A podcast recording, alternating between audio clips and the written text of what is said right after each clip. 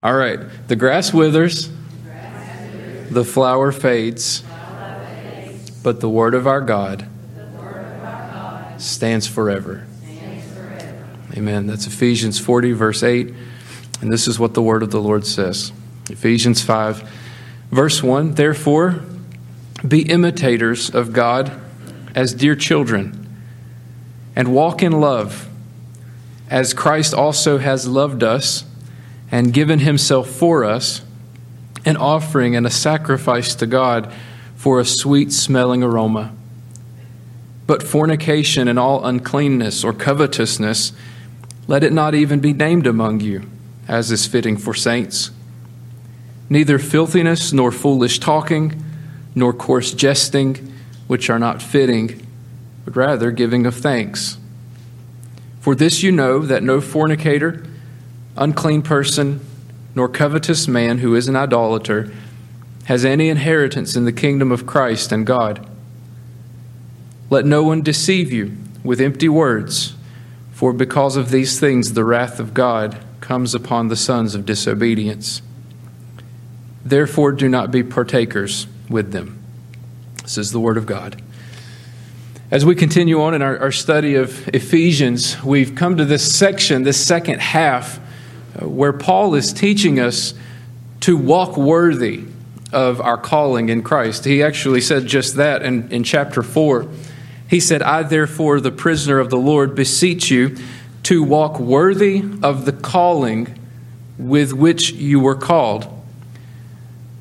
And he's taught us about the uh, the unity that we're to have in the church, how we're to use our gifts to love and, and serve one another, how that we've been made a new man in Christ, and in very practical ways we put off our old nature day by day and put on the new man that is in Christ. And so as he's been teaching us to walk worthy, that word walk just simply refers to our lifestyle, our, our daily living, our conversation. He comes specifically in chapter five, this first part, to teach us to walk in love. When we get to verse eight, you'll see in a couple of weeks that he teaches us to walk in light. And then the week after that, verse fifteen, he tells us to walk in wisdom. But today we see that he teaches us, as verse two says, to walk, to live our life, to carry ourselves, conduct ourselves in love.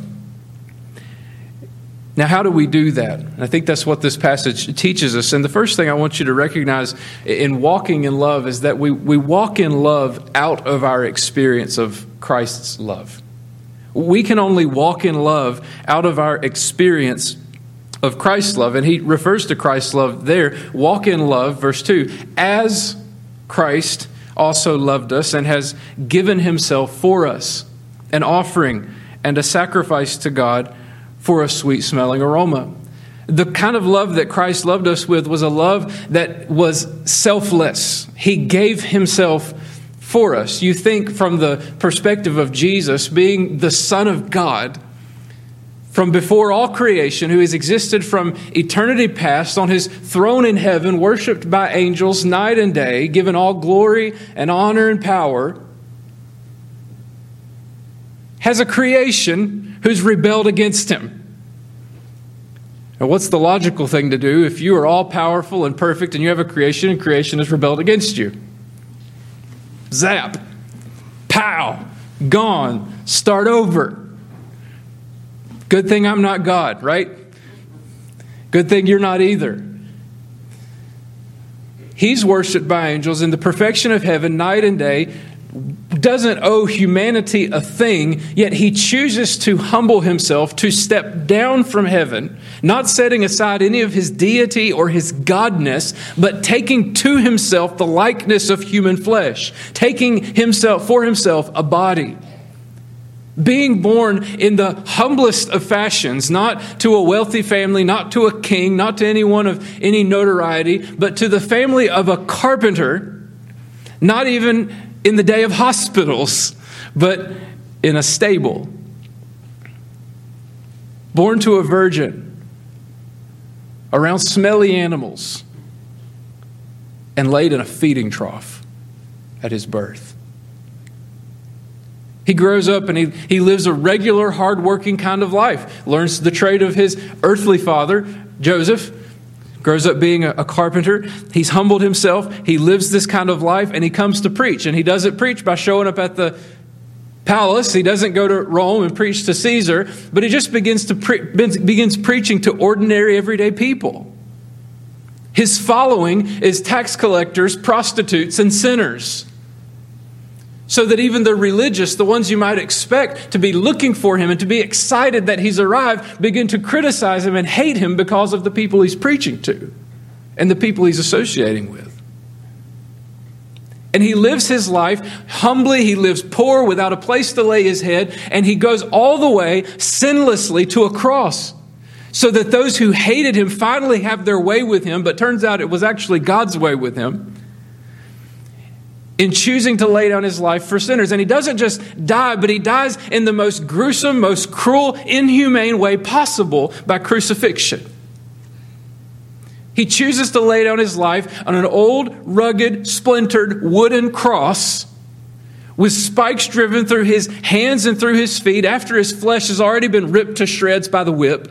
The crown of thorns beaten into his brow, being spit in the face, being mocked, ridiculed, criticized, and hoisted up naked in front of everyone to be shamed and to cruelly die.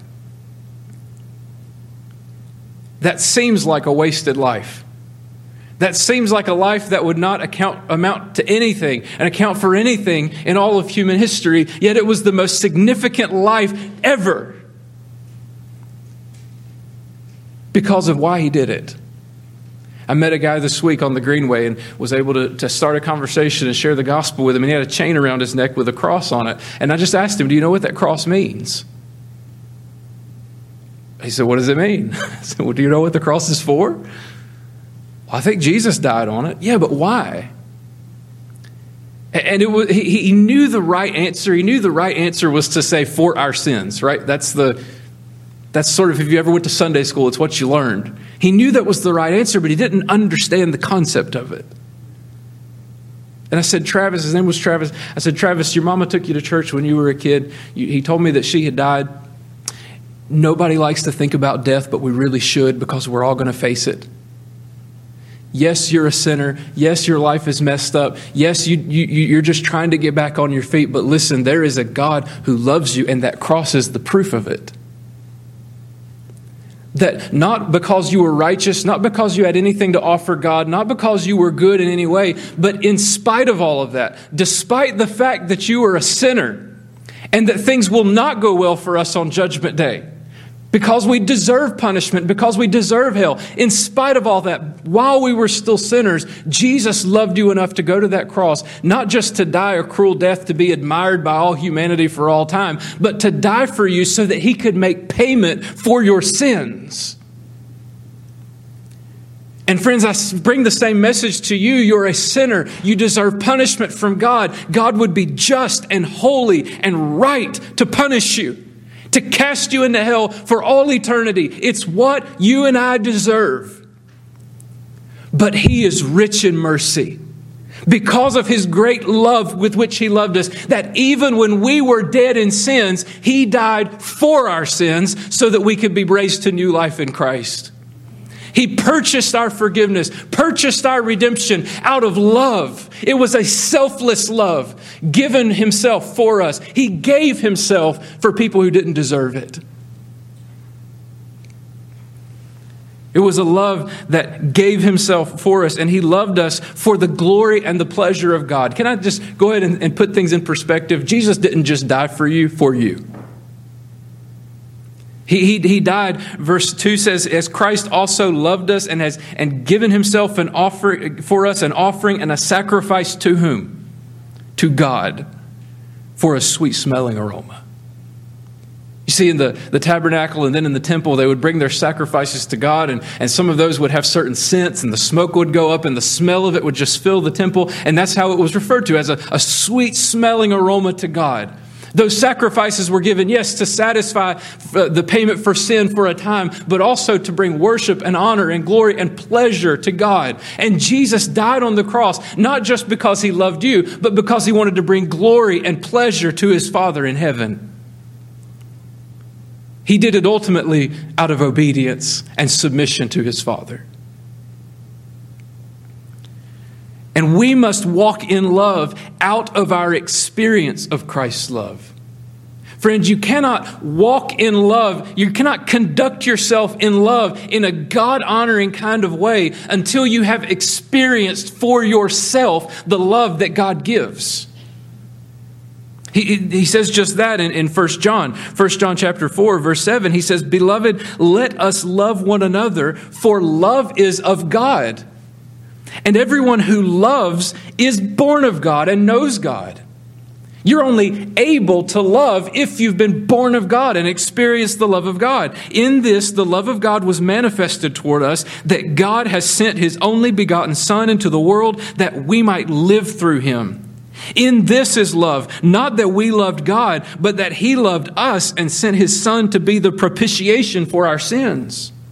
Beloved, if God so loved us, we also ought to love one another." And then if you skip to verse nineteen in that same chapter, he says this. You know this verse. "We love him because he first loved us." And I'll tell you, it's not only that we can love him because he first loved us, but it is that we are able to love at all. You can only love at all in any God-honoring way because you have first been loved by Christ. The call to, that God gives to us to, to live and to walk worthy of, of that calling with which we've been called, it's too high for us. We can't attain it on our own. We can't love like God loves unless we've been born again, made a new creation because of his love for us. So we walk in love out of our experience of Christ's love. But the second thing I want you to notice is this, is that we walk in love as we imitate Christ's love. There's some overlap here. We, we can walk in love as we imitate Christ's love. He actually says that in verse one. I know I'm getting out of order here. But verse one, he says, "Be imitators of God as dear children." Any of you ever, your kids ever try to copy the things that you were doing, even if it was very poorly? Nobody? Come on, guys. Are y'all awake? All right. Thanks, Karen. Appreciate that. Anybody ever have your kids try to copy what you were doing, even if it was very poorly? Yes. Your, your kids do that. That's what they do. They see how you act. They see how you conduct yourself. They see the things that you do, and then they try to mimic those things. I, I know it's, it's he, he's he's not even three years old, but it was just kind of a neat moment for me. Jonah likes to rummage my backpack. And that really frustrates me sometimes because I can't find the things I need when I need them. But the other day I was okay with the fact he rummaged my backpack because he rummaged my backpack. And when I found him in his bedroom, he had my Bible laid out. He had a commentary. He had a notepad. He had a lamp. And he had it all laid out on his knees beside his bed with that Bible open. And boy, I thought, if there's something, if there's something that's worth copying, if there's something that's worth imitating, it's that. Parents, mm, this is not the sermon, but parents, open your Bible and read it in front of your kids. Even if you're not reading it to them, spend your time alone with the Lord where they can see you. Don't do it for show. You're not trying to put on. I get that. But listen, be an example. Be an example to them. But we love God. We come to, to love God as we experience his love for us and then try to imitate it. Now listen, as children, our imitation is very poor. Our imitation is not going to measure up to the standard of Jesus apart from the working of the Holy Spirit in us. But we love, we walk in love as we love the same way he loved. Now, how was it that he loved? He loved selflessly. It's a self-giving kind of love. A love that gives itself to people who don't deserve it. People who have wronged you. People who even went as far as crucifying the Lord. What did he say when he was on the cross? He said, "Father, forgive them. They don't know what they're doing." And the love that Christians have is the love that they've experienced. You have been loved much, so how should you love? You should love much. Don't forget how the last chapter ended in, in, in chapter four there. He said in verse thirty-one, "Let all bitterness, wrath, anger, clamor, evil speaking be put away from you with all malice, and be kind to one another, tender-hearted, forgiving one another, even as God in Christ forgave you. We walk in love by imitating the kind of love that we've been shown. A selfless, self-giving, sacrificial, forgiving kind of love. Now that shows itself in all areas of life. It shows itself at church with the people that we interact with here. Listen, we're all humans. We're going to get on each other's nerves sometimes. But how do we respond? Kindness, tenderheartedness, forgiveness, love. Why? Because we have been loved by Christ. It shows itself at home, in marriages, husband and wife. If there's people that get on each other's nerves, I mean, I'm talking about y'all, not my house. But if there's people that get on each other's nerves, it's married people, right? Amen. Do you think the gospel message and the walking in love is void just because you're in your bedroom? Oh, friend. We're, we're, we're nominating deacons today, and we've talked about in the passage that we read how that their, their conduct ought to be godly in the public view, right? But also at, in private, at home. Those are the kind of people that we need serving in our church. Those are the kind of people that we should all be as Christians, publicly and privately, loving the way that Christ has loved, forgiving one another, tender-hearted. A soft answer turns away wrath, Proverbs says. It extends to our own children. It extends to grandchildren and cousins and crazy uncles. It goes all throughout the family. It goes to our neighbors and in the workplace. Wherever you are, walking in love because Christ has shown you his love in every domain, every sphere of life. The greatest commandment is this: you shall love the Lord your God with all your heart, with all your soul, with all your mind, with all your strength. That's the greatest commandment. But the second is like it. You shall love your neighbor as yourself.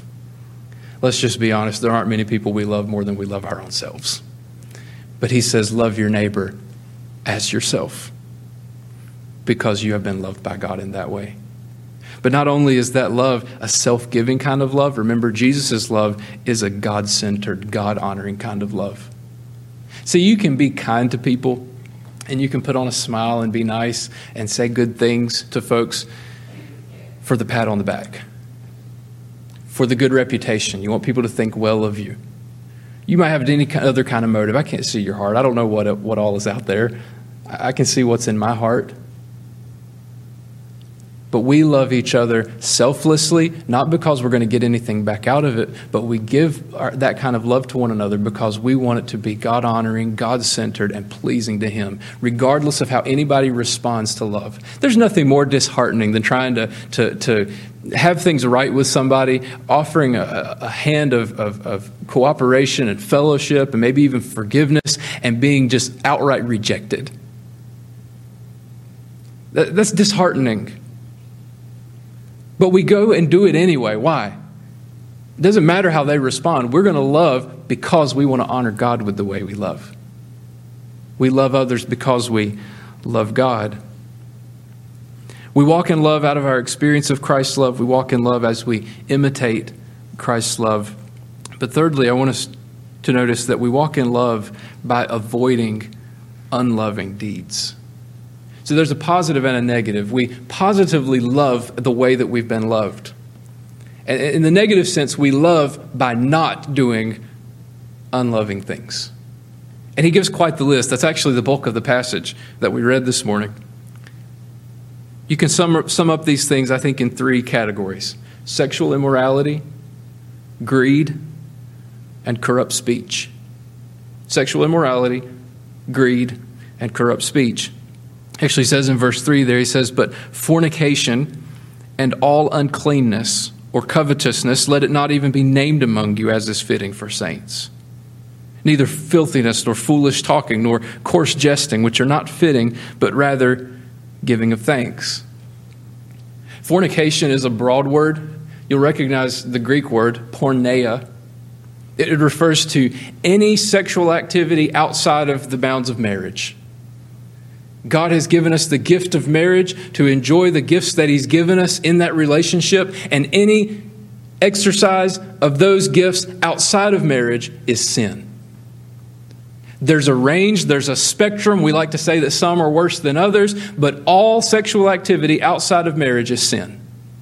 It's easy to point the finger outside the church to say the L G B T Q plus, the all those people, they're, they're sinning. That's sexual sin. And let me be clear, it is. It's sin. Adultery is also sin. Stepping outside of the bounds of a marriage you've already committed to before God and witnesses to enjoy that pleasure outside of those bounds is sin. To exercise any sexual activity before marriage, it's sin.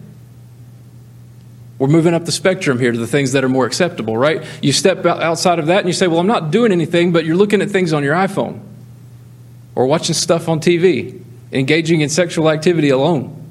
That's sin. Maybe you, you don't go that far, but you just your eyes linger over things longer than they should, even on social media and sites that would be considered otherwise harmless. Jesus said that if a man looks at a woman to lust after her, he's already committed adultery with her in his heart. That's how God sees it. And so wherever you put yourself on that spectrum, whether it's the things that we see as, oh, that's just disgusting and wrong, or whether it's over here, the, the things that are acceptable and nobody really knows about it, all of those things are sin and fall under that category of porneia, fornication, sexual immorality. And he combines it with the words, all uncleanness. So in case we missed anything there, we're saying fornication and all uncleanness. Anything you can come up with in your mind that would fall under the category of unclean. It's sin. And it's unloving.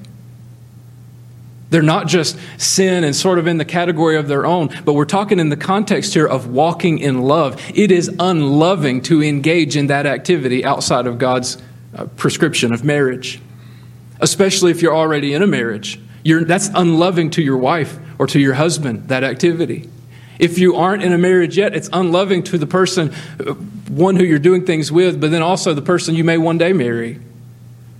All sexual uh, activity outside of marriage is sin. And then he says greed. Covetousness is the word he uses here in the, the New King James. He says, or covetousness. Longing after things which belong to others, things that you don't have, to the point of being discontent with what God has given you, is sin. He actually, in verse five, he says that uh, the covetous man is an idolater. Covetousness makes its way all the way into the category of worshiping another god, because you just want things besides what God has given you. You desire things that you don't have, and it's sin.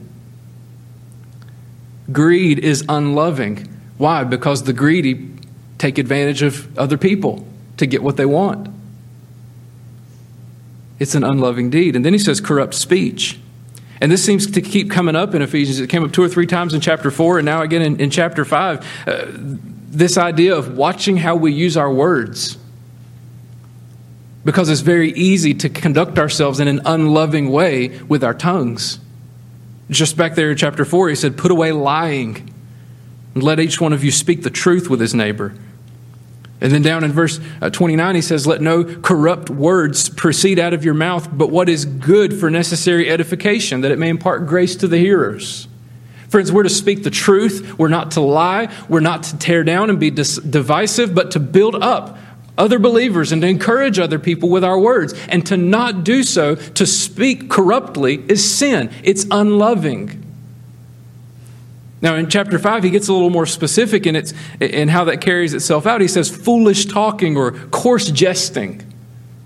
That's not to say you can't carry around and have a good time. Amen, Don? That's good. We like to crack jokes and pick on each other and, and have fun. Nothing wrong with that at all. So long as it doesn't cross that line into foolish talk, coarse jesting. It's okay to have fun. Enjoy yourselves with other Christians.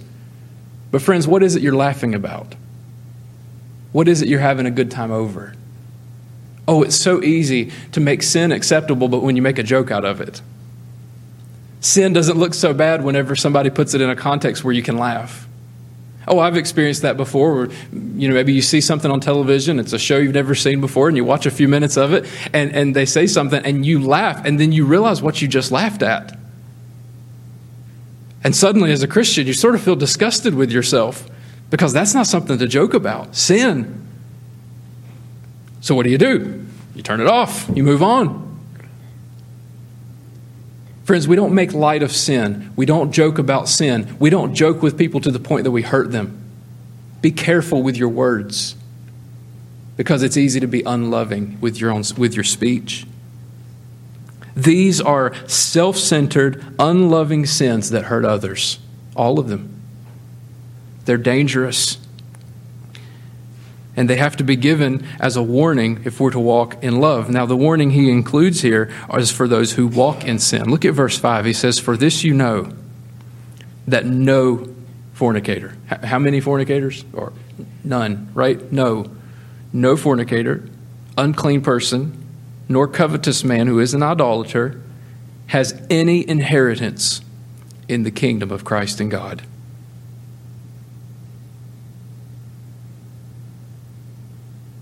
Did you hear that? For this you know, it's a sure thing, that no fornicator, sexually immoral, unclean person, nor covetous man who is an idolater, has any inheritance in the kingdom of Christ and God.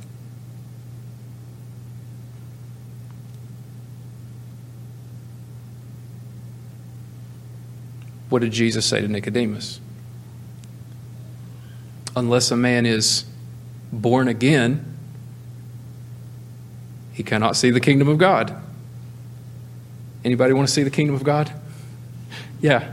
We, we all want to see the kingdom of God.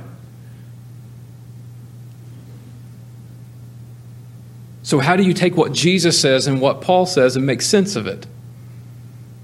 Jesus says, unless a man is born again, he cannot see the kingdom of God. That seems to be the only qualification. Let me be clear. It is. The only way for a person to ever see the kingdom of God is to come to the recognition that they are sinners, that they deserve judgment, but Christ died for them so that they could be saved. They believe in Him, and they are born again of God.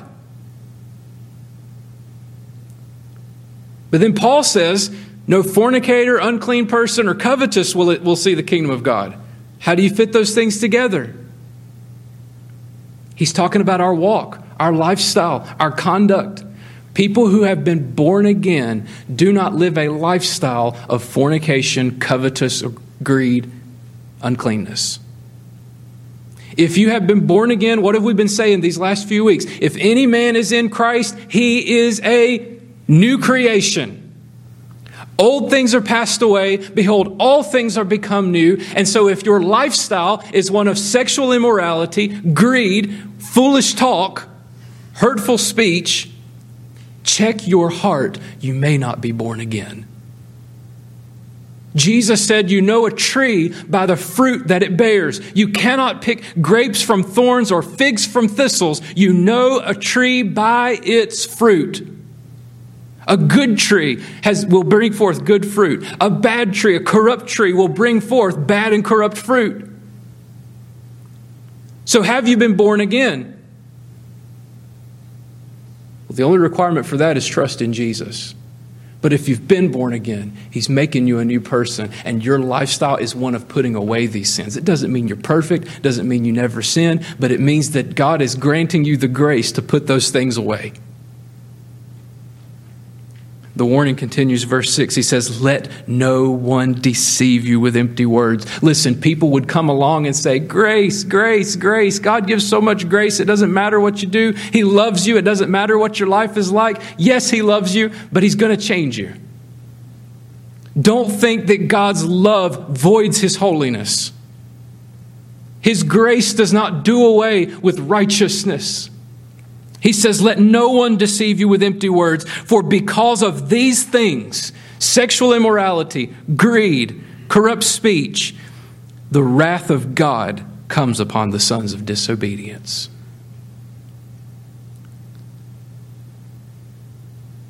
You're either walking in love or walking in sin. You're a child of God or you're a son of disobedience. You can't be halfway. You're not in one camp or the other. You're a Christian or you're lost. You'll see the kingdom of God or you'll face hell on Judgment Day. Those are the only two options before you. There is no middle ground. I come to bring this warning because I love you. I love you. And more than that, God loves you. In fact, the love that He showed in Christ in sending Him to die for sins extends all the way to these sins. Love covers a multitude of sins. And so if your lifestyle is one of sexual immorality, whether other people see it or not, if your lifestyle is one of greed, if your lifestyle is one of corrupt speech, Jesus loves you so much, He will forgive and save you even from those sins.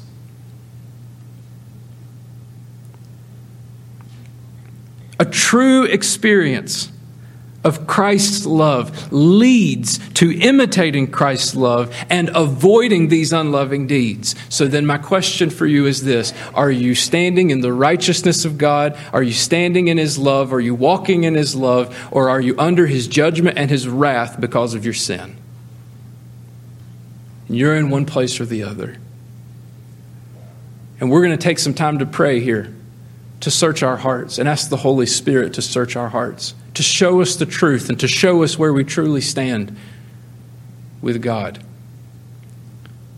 You have to respond to God's word. You can't hear this and just walk away like nothing's happened. Where do you stand with God? And so we're going to go ahead and bow our heads now. Go ahead and do that. And pray what the psalmist says. Search me, O God, and know my heart. Test me. Know my thoughts. And see if there is any wicked way in me. And lead me in the way everlasting. Friends, I'm going to pray and then we'll just have some time of quiet as Laura will be playing on the piano. Search your heart and see where you stand before God. Father, I pray for the working of the Holy Spirit in this time of prayer. Show us where we stand with you. In Jesus' name.